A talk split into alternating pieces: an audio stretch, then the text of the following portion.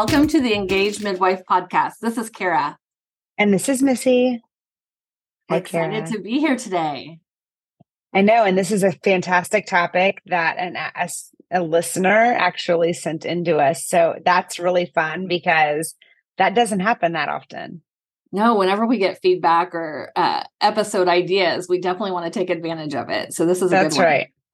So I should actually try to um, read to you what she wrote. Which is a good, while Missi's looking this up, good time to say if you want to send us ideas, definitely reach out to us. You can get a hold of us via Facebook or Instagram, um, delivered exam prep. And you can also email us. And our emails are really easy as well. It's missi at deliveredexamprep.com or Cara at deliveredexamprep.com. Okay, so I'm going to give you Andrea's message. It says, I'm a midwifery student in Wisconsin. I'm a huge fan of your podcast. I listened to your podcast about six is the new four. In the podcast, you mentioned the timing of potentially rupturing someone's bag. Have you done a podcast more specifically on that topic? If not, I would love to hear um, your thoughts on timing or perhaps resources you have come across in practice. Thanks so much. Love your podcast so much. All right, Andrea. So thank you so much for sending us an amazing podcast topic.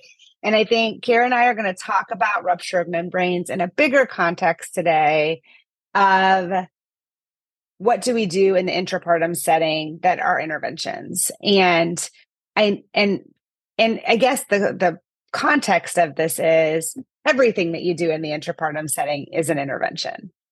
Right. I mean, it's kind of like that idea of nursing orders versus physician orders back in the day. Like so much of what we did as nurses were interventions that had an evidence base to them. We just did them and thought they were nursing. We didn't think of them as interventions. Same thing here. We do lots of things in the intrapartum that people may not think are interventions, but they are. Yeah, and and amniotomy is just one of them. Yes, and I think this is one of those topics that I have seen profound change during my career as a nurse and midwife of uh, timing of rupture membranes. Uh, so do you want to start I, there, or do you want to start um, with a, a bigger conversation? Well, let's start with a bigger conversation because we we probably could talk for a whole hour just about ruptured membranes, but um, I think the bigger conversation is probably more important. Well, okay, so let me let me give you a little bit of background because you, everybody who listens to our podcast knows I work in an academic health center, and there is a lot of like I call them checklist things, right? Did she have adequate ripening? Has she had a Foley balloon? You know, should we rupture membranes at next check? It's like it feels very much scripted. Like these are the things that should go down. And just like when there's an emergency in any intrapartum unit, you know, you get called because your heart tones are down, or you go to a room because your heart tones are down, and people want to start doing interventions, right? Giving a fluid bolus, turning off the pit, changing position. I think um, there's also a checklist that goes along with that. And I, and there are sort of, I have two thoughts about those two completely separate things. One of my thoughts is, is I agree that there's a menu versus a checklist of things that are available to us when we are working to induce or augment someone. So that's one thing. I think changing the mindset of these are all the things we have to do into these are all the things that are available to us. That's the that's my big thought about um and that goes back I think to what you were saying is how we used to do things which was everybody got their water broke at two centimeters and everybody was on you know 20 of pit by noon if they were there for a morning induction. Is that was that your uh yeah. was that your initial thought? Yeah. Yeah. i mean my goal as an rn was to make sure the iv was going the pit was started before the physicians came in in the morning and went room to room breaking water. And we would do it at fingertip with an amnicot or one centimeter and they'd be chasing the patient up the bed. Um, it's just as kind of crazy to think about. Yeah, I mean, uh, I I completely I remember that. I just I remember that that was like a thing and if you didn't have oh you better have that done before your before doctor so and so gets here. Yeah. You know, they're going to be upset if they're not on, you know, 20 a pit by lunchtime when they come to check them or I right. mean, it, like uh, the whole thing, right? So well, and as you were talking about that checklist, I think yes, I have definitely also worked in an academic setting. The patients were higher risk we were doing lots of interventions because we were oftentimes inducing labor. I think all of these things are maybe it's good to think about all the options, like you said, the menu. Um, but our menu may look different if it's spontaneous labor and we're expectantly managing versus actively managing the labor. Yeah. And so I think if you're a provider and you have been in a checklist mentality that maybe just switching your mindset yeah. to to a to a menu or an options uh you know when you go to dinner you don't order everything on the menu right? Oh, i want to sometimes. I know i know but we don't. I know we don't. Right? We don't and we should be thinking about our our options during our intrapartum course just like that things that we can pick and choose from that are best for our patients. Ooh, now that you said that, I kind of like the idea of like there's a reason we don't order everything on the menu. Yes. Right? There's a cost to that. And there is and, a cost if we do too many interventions in labor. Yeah. And it's just not money cost. Right. Exactly. Well, that was, yeah. Yeah. And also, and and this is gonna dovetail into a whole different podcast episode, but like when are we doing enough and when are we doing too much and when is enough in certain populations and I, there's just a whole like uh you know continuing conversation about when to do what and how much of what yeah. so uh this is just a little teaser that we're going to record a session on um, induction of labor in women with obesity. And I think that conversation is interesting because I was just saying, I, we don't utilize our tools, I think, the best right. way we can in that population. So it'll right. be interesting to talk about that. So let me bring up the second part of that about interventions in general, and then we can kind of pull out some individual interventions. But um, I we uh when we get when we do go to rooms in emergencies tones are down whatever i find it really interesting that every you know everybody's tachycardic right? Like every provider is like oh my god oh my god oh my god what's next? And even if they don't look like that their heart rate and their brain is saying what would i do next? Right? Right remember that you have to give interventions time to work this is my biggest pet peeve we're like rolling people every 10 seconds and we're giving a bolus and chasing with terb and doing all of these things. And I'm like, you have to give a baby 30 seconds at least for any intervention to have an effect on heart rate. You roll them to the right, you wait for 30 seconds. It seems painful. It does.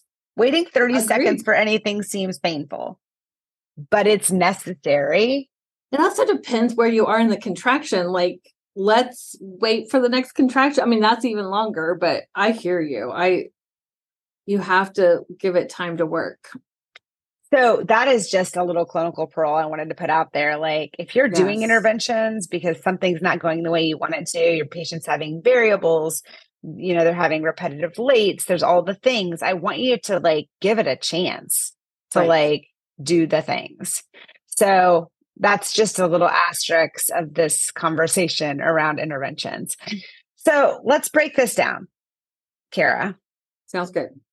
What are interventions that we do that maybe people don't think are interventions? I think you led with a couple. Um, you you started us off with ruptured membranes, right?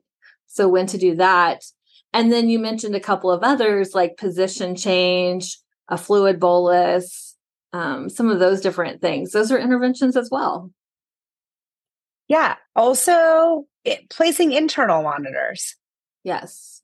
that does not everybody thinks oh that that's not an intervention there's no risk involved with that that is absolutely false right there's definitely risk but there's also sometimes really overwhelming benefits and so yes. it may allow you more mobility actually to have internals if that makes sense um yeah all of those different things are interventions or an opportunity to give someone more time to make change with an iupc exactly. yeah patience. so i think patience is it seems like when we talk about internal monitors as an intervention yeah i do think we need to consider the risk benefit mm-hmm. right Mm-hmm. What is the benefit? Which one of the ones you said, like with an FSE, is mobility, right? You don't have to worry about being in a certain position so that your baby um, will stay on the monitor. But we have other interventions for that, right? We can use things like Monica. We can use those wireless, right? If you have um, them, yes. Yeah. If you have them available to you, you can use those kinds of things. Um, you can also do intermittent auscultation, which, you know, that's a whole we could have a whole conversation about when that's appropriate because I think that's another intervention that we should be thinking about in low risk women. Right. Right. We um, overuse, there's a lot of interventions that we overuse, and continuous fetal monitoring is one of them. Um, I yes, and there's a whole boatload of of literature that says that continuous fetal monitoring does not improve outcomes. Right. Right. So if we're blowing your mind today, it's okay. There's a lot of background to this conversation. And if you look in the literature, you will find it. You know, I think one of the things that really changed my thinking on a lot of the practices that I was used to seeing, and particularly uh, amniotomy, was I think it was back was it like 2012 or so that the pearls of midwifery came out from ACNM and it was an evidence-based list of the pearls the things that were true about midwifery care were very evidence-based that were supportive of physiologic birth and one of them was talking about delayed amniotomy and it i love i really I, I don't think this is a surprise to anybody that knows me well. I love a well timed amniotomy. Um, and so I kind of had to question myself about am I doing it too early? And it was good to take a look at the evidence. But Pearls of Midwifery also talk about fetal monitoring. They talk about the use of hy- hydrotherapy or water. They talk about movement. Those things are really important, and there's a really good evidence base to support them. So, if you are an ACNM member or have access to the ACNM website, you can actually download the document that Cara is talking about. Yep. Um, it's an it's a PowerPoint presentation that was copyrighted by ACNM in 2019, and it really talks about physiologic birth and remembering that women have the innate ability to give birth and that that, that is an experience that they will carry with them and so I'm looking through some of these because um, Cara just talked about things that we overuse. So things that are overused that are interventions are things like induction, continuous monitoring, like Cara said, routine amniotomy. Um, repeat C-section is on this list. So that's a mm-hmm. whole conversation about VBAC. And maybe that's another podcast episode because yeah. there's a lot of controversy around VBAC. And, you know, another thing is like uh, how strict our labor parameters are. And I think right. people are trying to be more fluid with that. But then things that we that are underused interventions are like we're always starving patients. So oral nutrition and labor, intermittent auscultation, um, non-directed pushing, right? Um, delayed cord clamping, those kinds of things. So I think that this is a really nice overview of all of those things and the research I think that goes behind those. So if you're if this if this can talk about physiologic birth and you know interventions in the intrapartum period is really interesting to you, I would suggest you download this PowerPoint. It's long, it's like 70 slides, but it also will give you all of the references that you would need to take to your unit to be like, hey, let's talk about this thing. And honestly, you can't change the whole thing all at once. it's usually one intervention at a time. Can you yeah. get an intermittent auscultation protocol approved? Can you get a oral nutrition protocol approved? My next my next thing is that I really want on my unit is oral, not buccal, oral Cytotec for induction of labor. Mm-hmm. There's really good research about that and how it works and how it works well. Um, so anyway, pick something on that list of things that are interventions that are, you know, underused in the intrapartum period and run with that. I used um so that resource it's good to hear that it was updated I think you said in 2019 um and I think they do take a look at it every few years to see if there's new literature that should be added to it. But um I took that and there was I think um a little bookmark or there was a list and I created a little pocket pal um, for midwifery week and had them laminated and um, handed them out to all the OB residents and the midwifery students and the nurses. And it was fun because people would be like, okay, I'm going to need to know more about this one. And uh, would point to a certain pearl on the list. And it was fun to have conversations around normalcy and physiologic birth and how even when we're inducing someone, there are things that we can do that can be more supportive of normal birth patterns, normal, you know, trying to mimic normal labor, even when we're intervening.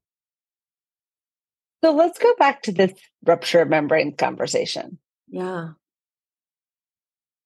Well timed amniotomy. Tell people what you mean when you say that to me, it's when someone is in good labor. Um, and I still think I, I don't necessarily need them to be six centimeters, but contracting well and making change.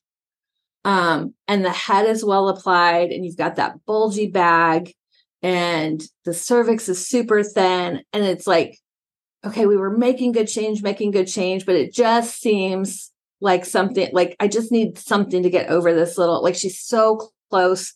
Um, I think she'll be in transition if we just break water, that kind of idea. Um, sometimes a well-timed amniotomy there is the thing that will make labor speed up just a bit so that she can get through it.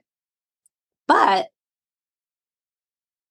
there's times that that will make things more uncomfortable and yes so i'll intense. give you my i'll give you my the two things I say all the time in practice that I want my residents to be able to like recite when they graduate and go off to be like attending someplace. One of them is there is physics involved in a bag of water. Yes. So there is hydrostatic pressure in the bag of water that causes dilation. It is a the bag of water acts like a dilating wedge through the cervix. And I want everybody to sit and think about this. When somebody contracts and the uterus is contracting, it is pushing the bag of water down into the cervix and the head against the cervix. So what happens is, is that bag of water helps to dilate the cervix because of the pressure that's exerted on the cervix by the bag during contractions. So until five centimeters. Yeah. And then the surface area of the cervix and the fetal head is too big to really exert any pressure that's making a difference with the bag of water. So, for example, in somebody who's being induced, particularly somebody who's epiduralized. Yes. After five centimeters, the bag of water is just in the way. Right. Also, this this is in the consideration of if they're GBS positive that they've had adequate treatment. Right. If there's no indications that say we shouldn't be rupturing somebody's membranes, etc. Right? right. Um also that another thought that just spurred in my head is this idea of chorio and I want to get there so I will make a note to make sure I get back to that. Okay. Um but so the the idea of a dilating wedge right the bag yeah. of water has a purpose it's to help be a dilating wedge in the cervix until five centimeters that's the first thing the second part of this is in somebody who's going unmedicated when you contract against your bag of water it's more like contracting against a water balloon, right? It's muscle against bag against baby, right? In somebody who's unmedicated, if you break their bag of water, then they are now contracting uterus against baby. And I say, you're contracting against all your baby's bones and muscles, and that's not going to feel the same as contracting against your bag of water. So when I think about rupture of membranes, I always consider are you epiduralized? Are you planning to be epiduralized? Or are you planning a natural delivery? Because that helps me make a decision about rupture membranes. Well, and you know, there's information that would say that breaking water does not speed up labor.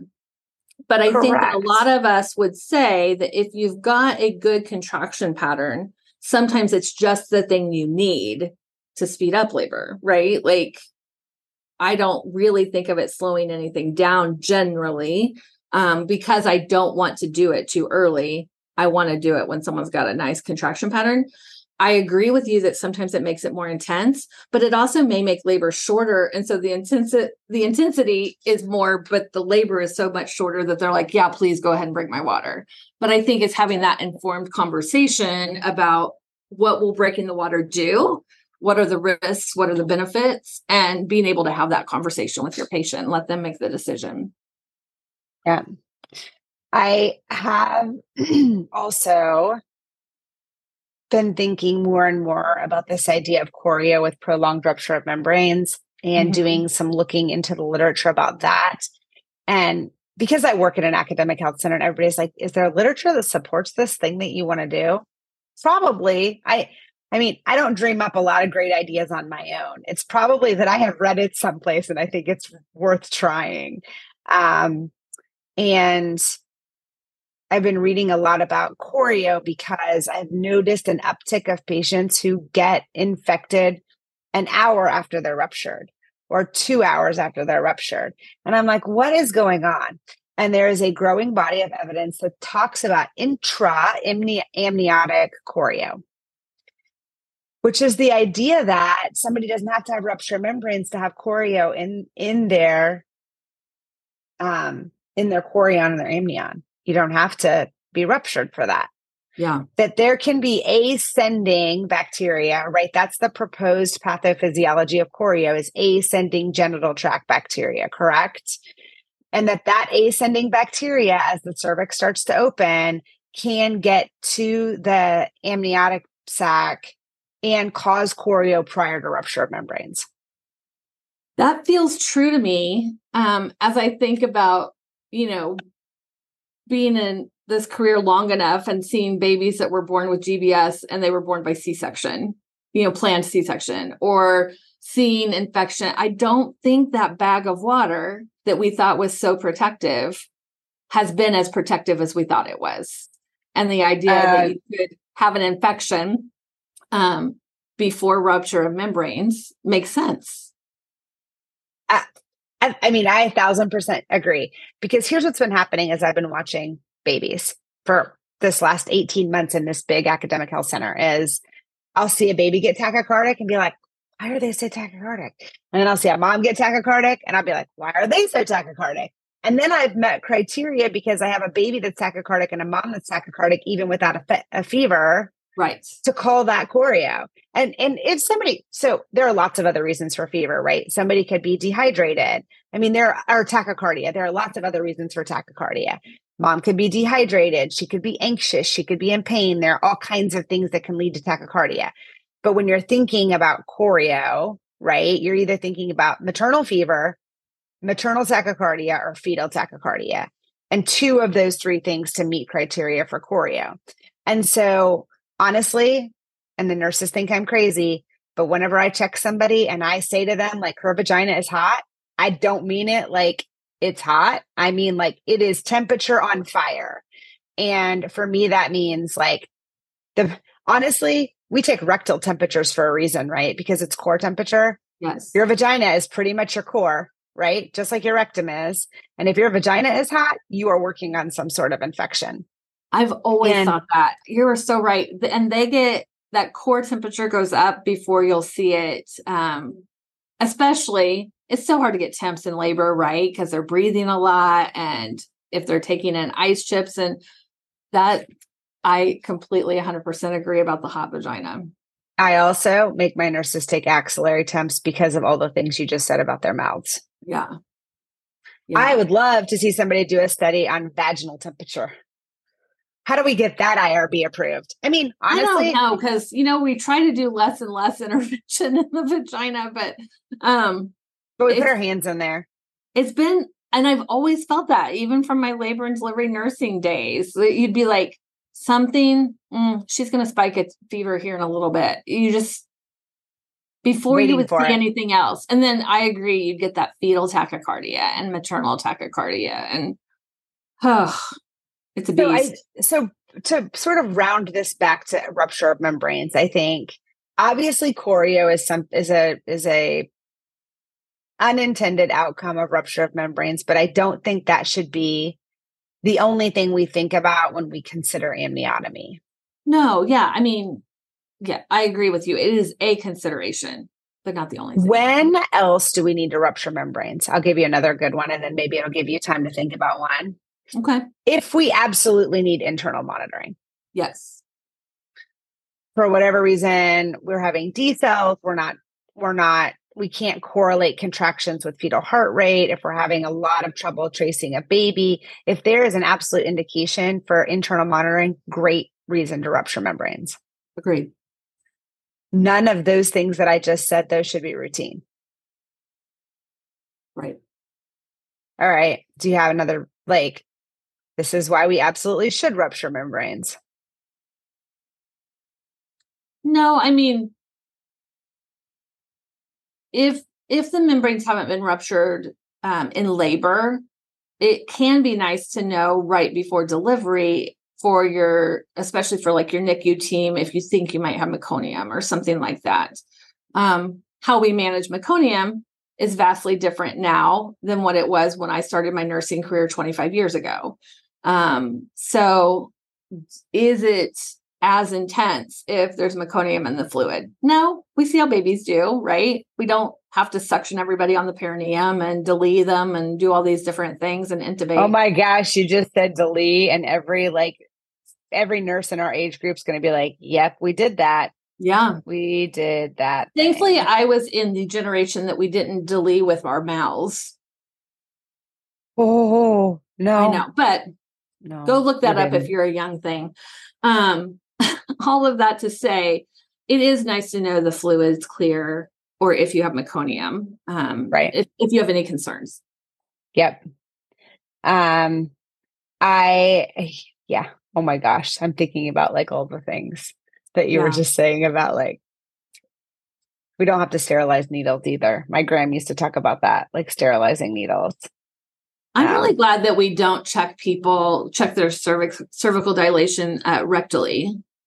Um, oh, yeah. Back in the day, or, that was nurses had to do rectal exams to check the cervix. Gross. No. Yeah. We have vaginas. That's so weird. I know. Um, is there anything else that we're missing about this conversation on rupture of membranes? I feel like this is a good conversation. No, I I do think it is, and I appreciate that you mentioned the internal monitoring because I do feel like a lot of times it's related to that, particularly if we're doing an induction because of oligohydramnios, or um, you've got some situation where you're having difficulty tracing. You maybe have a growth restricted kiddo, or you mentioned obesity in labor earlier. There's different situations where internals are really nice to have, and thinking about what are some contraindications to that, mostly just infection, really. Like HIV, Hep C is when I have traditionally seen that we really try to avoid um, any internal monitors. Um, but it is good to think about when we need that, um, doing it at the right time, doing it um, when it's necessary, not just willy nilly not everyone that gets induced needs internal monitors, that kind of idea. Or rupture membranes. Yeah. I think when we had the shortage of fetal scalp electrodes, was that like three or four years ago? It feels like. Yeah. Um, it really made you think about who did you need them for? we ran out of hooks a couple of like uh earlier this year, like AmniHook. Oh, and they funny. would be like the the nurses or um and then it was like, well, we have other ways to rupture membranes, right? Do you know the other thing that we ran out of that was crazy was Foley bulbs. And they were like, you have to go to the nurse, the charge nurse, and you have to plead your case as to why you need a Foley bulb for your patient. oh, how funny. so funny to me. Just full just the Foley bulbs, not the kits. Like, was it because Yeah, like- so many inductions or ripening? Yeah. Yeah, ripening. Not Yeah. like the Cook kits that all come together, but like the actual, just like the Foley catheters that we use Oh, for funny. doing putting Foley bulbs in. That's so funny. Yeah. I think that you said something a minute ago that I want to like change the language on. You said when you you have some populations of patients where internals would be nice to have. hmm And I want to think about it not as nice to have, but like as a like a necessary thing to be able to utilize for management of our patients. Because I think nice to have is one thing. Necessary for the care of our patients is another. Yeah. Good point. Yeah. Good point. and it's i mean you and i talk about language all the time and how like the words that we say matter and so yeah. Well, a- and you, you know, when we were talking about if you're having difficulty tracing, yep how many patients have we had where they will talk after their delivery about the part that was so upsetting to them was the nurse having to like hunt for the heart tones and handhold the monitor in place. And it was so uncomfortable because they needed so much pressure and all of those different things. An internal monitor that would have released that pressure on her belly or allowed her to change position would have been so much kinder um, for the patient. And so you're right. I, I shouldn't have said, yes, we can get the heart rate if we hand hold and keep her in one position. And that like is horrible for her labor and horrible for her experience. But um, it would have been better to have internal monitors in that type of situation. correct do, Yeah. i do not disagree at all I've also had Um, patients where I could get them, even with an IUPC and a scalp lead, I could have them sitting on the uh, exercise ball next to the bed. They could stand and sway, um, leaning over the bed. I mean, there were way more positions I could help them get in with internal monitors than I could ever have done with external, just because of whatever their labor position. I mean, whatever the situation was. Maybe they were polyhydramnios and had so much fluid. Of course, if they were ruptured, that would fix that situation as well. Um, but there's lots of different things that you can do. we sh- Internal monitors. yes Mhm. absolutely all right so i think we've adequately probably covered amniotomy do you agree Do you? Can I ask this because this has always been a theory of mine, and I want to know your opinion. I swear that sometimes putting an IUPC in almost acts like a dilating wedge as well. sometimes i don't know, disagree like that patient that that. like you put it the IUPC in, and then I mean that you thought they were dilating. I mean, you thought they were contracting well anyway, but you're like, we just need to prove it one way or the other, and then that's like the thing that makes them change. I swear, I feel like sometimes it does something to put a pressure somewhere. That Well, here would be my theory about it. And this is something that I feel strongly about, which is just interesting that you have brought this up because it just has happened recently. Is we had a patient in our unit who was like a grand multip. I think it was like her sixth baby, and she was stuck at five. Five, five, five, five, five, five. Her body has done this five other times. There's no reason she should be stuck at five. yeah, And I was like, can I just check her? Like, my residents had been checking her. It's not that I didn't trust that she was five. I was like, let me just feel what's happening. oh, I totally get that. I just want to get And my hand in there and feel what's going on. I went in there and I was kind of feeling for position and, and you know, synclitism, but I also stuck my finger all the way to my first knuckle between the head and the lower uterine segment and just gave it like a really good, like three sweeps around at five centimeters. And she delivered, she went from five to complete and delivered in like 40 minutes. Now, the residents swear I put Pitocin on my finger. I did not, but sometimes the prostaglandin release that comes from a sweep in the intrapartum period can actually do a lot of good.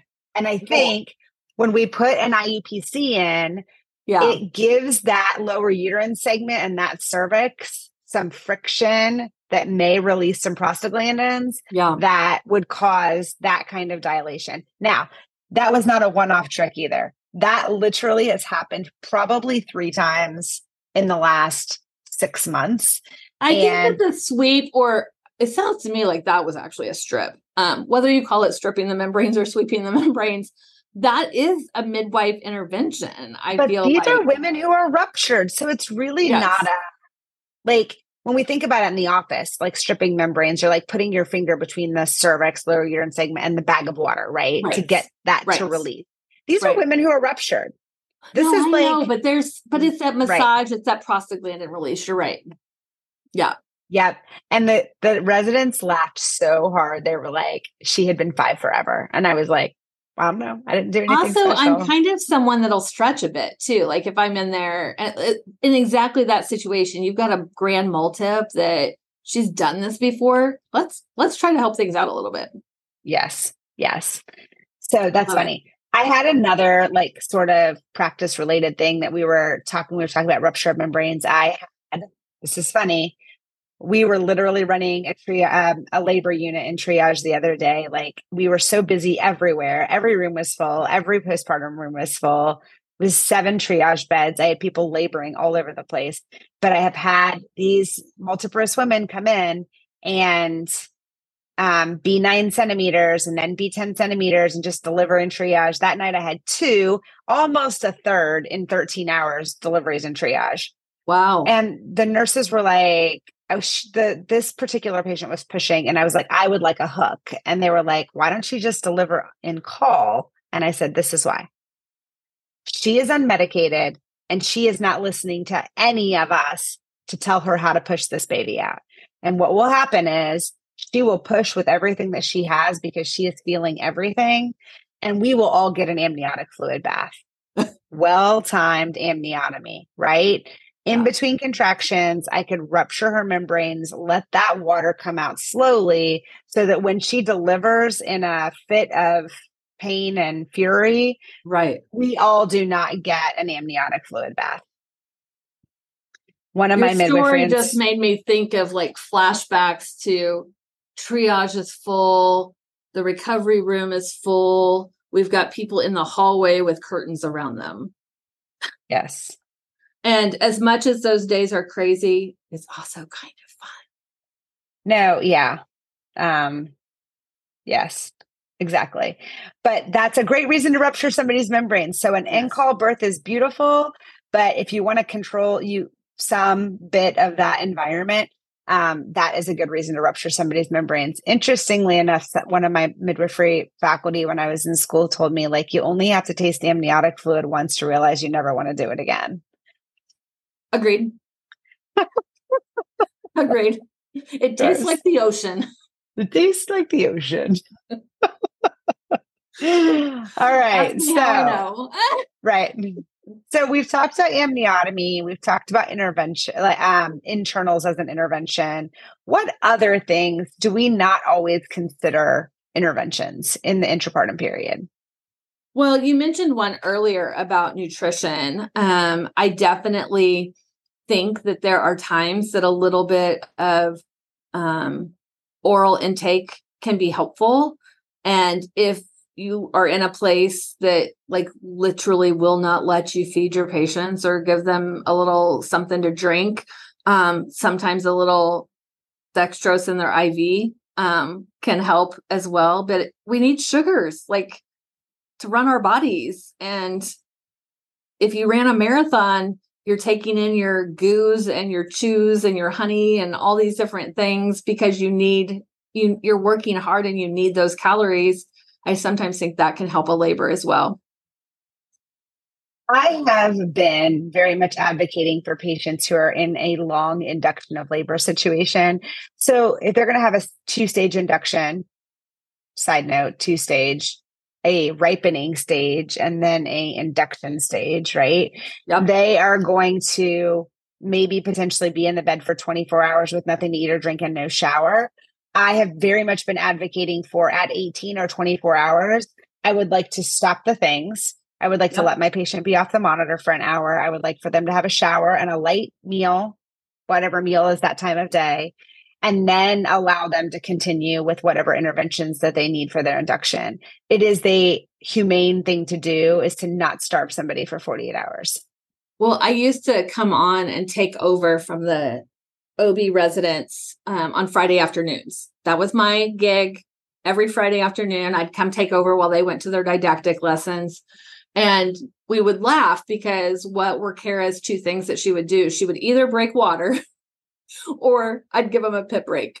And that was my big thing as well of a pit break, a shower, or at least wash your face, brush your teeth, change your gown, um, and a meal, a turkey sandwich, um, and milk or something like that. But uh, it really can do so much just for the idea of nutrition and energy but also you know that fourth p the psyche that we talk about when we talk about the p's of labor. Psyche is so important and that refresh can really help. Can we talk about pit breaks for a second? Yeah yeah uh, i have also been doing some literature searching on this um, because the nurses like I'm usually the first person they come to and they're like, Missi, I think our patient needs a pit break. And I'll be like, tell me the story. Well, she's on 30th pit. She's been on 30th pit. She has an IUPC. She's not having adequate MVUs. I'm like, okay, great. This is a great patient to take a pit break on, right? So right. what does take that this is an intervention. What does taking a pit break do?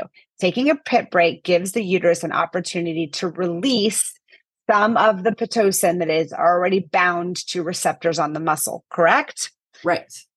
Now, when you do it, there are things, there are other interventions that go along with that, right? One of them is Tums. When you give somebody a thousand milligrams of Tums during their pit break, the, the calcium, it's not the actual Tums, it's the calcium that allows the muscle to reset appropriately. Right. So there's research on this as well. The other intervention is melatonin. It's six milligrams of melatonin and a thousand milligrams of Tums during a pit break to help reset the body. I hadn't heard the melatonin, so this is newer. Yes. Yes. There's also an a very very very good article and and as we're talking about it I want to I'm going to look up and tell you who the author is because I was just blown away when we were talking about when I as I was reading some of the things, right? Um, about taking um, pit breaks. But there's a systematic review and meta analysis. The primary author is Saccone, S A C C O N E, and it's on discontinuing oxytocin in active phase of labor. Yeah. And um, it's this, they've looked at all of these different studies, right? Um, and in the meta analysis, in the systematic review, it, it ended up the end be, ended up being about 1500 babies over nine different trials and um, what what they propose is that in single gestation in vertex presentation in women undergoing induction that turning off their pitocin after five centimeters reduces the risk of cesarean and of uterine tachysystole. And they mean turn it off and leave it off. Yes. And let the body do what it is supposed to do. Fascinating, fascinating, fascinating research about but the idea that once someone is in labor, we have induced their labor and we can let labor happen, right? Yes. Absolutely. Awesome. Um, there are also there um, there's a, an article when I was just talking about melatonin. Um, again, references available. I will put some of these things in um, in our show notes uh, references and in our show notes. Um, but the uh, the original research on this oxytocin stop is by Chopra, C H O P R A, um, in 2015. So, um, and, and another piece of literature that was interesting too is is that when we take a pit break, what I usually say an hour or two hours, and then we start back up. We have a high dose protocol, so we start it back up at six instead of two. But this article suggested that your pit break should be eight hours because mm. then you get a complete clearing of the um the receptors and it's like a, a, fresh start. But again this is the idea of just turning it off and leaving it off and what does that say right? Um, well and to me do you think i mean that's different if someone is two to three centimeters and we've got a really long induction and doing an eight hour pit break that could make sense. But if someone was eight or nine centimeters and they just need that last little bit and we it's been a long time and we feel like they need a little bit of a break. I, I can't imagine eight hours at that time but um an hour an hour definitely and i am definitely like you I, it's more than 30 minutes um but i see a lot of people talking about a 30 minute pit break. For me i can't get the tums up there in time um to do that and i want the tums at the beginning of the pit break. Right right? But again, this is the whole conversation around interventions that we do in the intrapartum period. So yeah. pit breaks are an intervention. Agreed. So, um, and, and one that can be really useful. I will talk about it, one more intervention that has to do with additional adjunct medications, and that is what to do with cervical swelling. Yeah. It's generally not ice everybody's like, we could put ice on it. And I was like, well, you could, but I, I don't know how you're going to effectively put ice on a cervical soul swollen cervix because the vagina is hot. It's body temperature at best, right? And yeah. hotter than that sometimes as well. So Benadryl like 25 or 50, depending on what your patient can handle. And if you've tried the Benadryl trick and their cervix continues to swell, it's probably going to continue. There's something going on, like your baby's asynclitic, it's OP, it's if baby's head is continuing to hit up against the cervix that isn't going to dilate because of a, there's a reason, right? That the, that, that cervix isn't going to dilate. So, so you're talking about oral Benadryl, mm-hmm. oral Benadryl. Okay. Yeah. So, um, I think I would like to like tie a bow on this conversation with an intervention that is uh, so easy and so effective and so cheap and has very few risks, and that's position change. Yeah. I have some amazing nurses who spin their patients all day long. As soon as they get an epidural, they spin them. If they're going unmedicated, they're spinning them. It, if they're going unmedicated, they have them out of bed doing all the things. They're doing hip releases. They're doing the three sisters. They're balancing. They're putting them in side lying. They're putting them in flying cowgirl. They're using fire hydrant. They're doing every position possible. And I will say, babies should figure out which direction they want to come out should. But epidural anesthesia absolutely provides some inhibition, like some not I, inhibition is the wrong word. Um, provides some inability for babies to position themselves the way they should to come out, right? And it's and it's because of immobility, right? Moms aren't well, moving. It's immobility, but also relaxation of those pelvic muscles, which sometimes lets them like sink down and maybe not in the best, but like the musculature, if there was more tone, would have been that little, the little barrier to cause them to rotate or something like that. Yep. So it's not the epidural that causes malposition, it's the lack of movement that causes malposition. And so all of the spinning and position changes are an intervention. Yeah. So I guess for me, the whole recap of this conversation is is that everything we do, not just pitocin and not just you know Cytotec or Cervidil, not just Foley balloon placement, everything that we do in the intrapartum setting is an intervention. Whether it's feeding our patients, whether it's you know providing pit breaks, whether it's you know, um, position changes or amniotomy, like all of those things are interventions. And I think as you practice, you have to be thinking about those interventions and what the risks are and what the benefits are to your patient and to your baby. Yeah. There it is. Yeah, I totally agree. And, you know, how you were talking about changing positions so frequently um, and giving things time to work I'm a, I'm a big believer in trying a position for at least three contractions. All, you know, and so you'll bargain with your patient sometimes of like, give me at least three contractions in this position. It may be hurting more because you're progressing, or right. you know, like let's try this for at least three contractions. Um, that'll usually get you 10 minutes at least, right? So um not flipping too much, um, but definitely changing position. Well, Andrea, thank you so much for your amazing podcast idea. If you yes. message me your address, I will send you some delivered swag, um, some engaged podcast, pod squad uh, swag for you to have. So thank you so much. Again, like Cara said, if you have ideas for us, we can't wait to hear them. We have a lot of exciting topics coming up this fall, and we can't wait to talk to you again. Take care.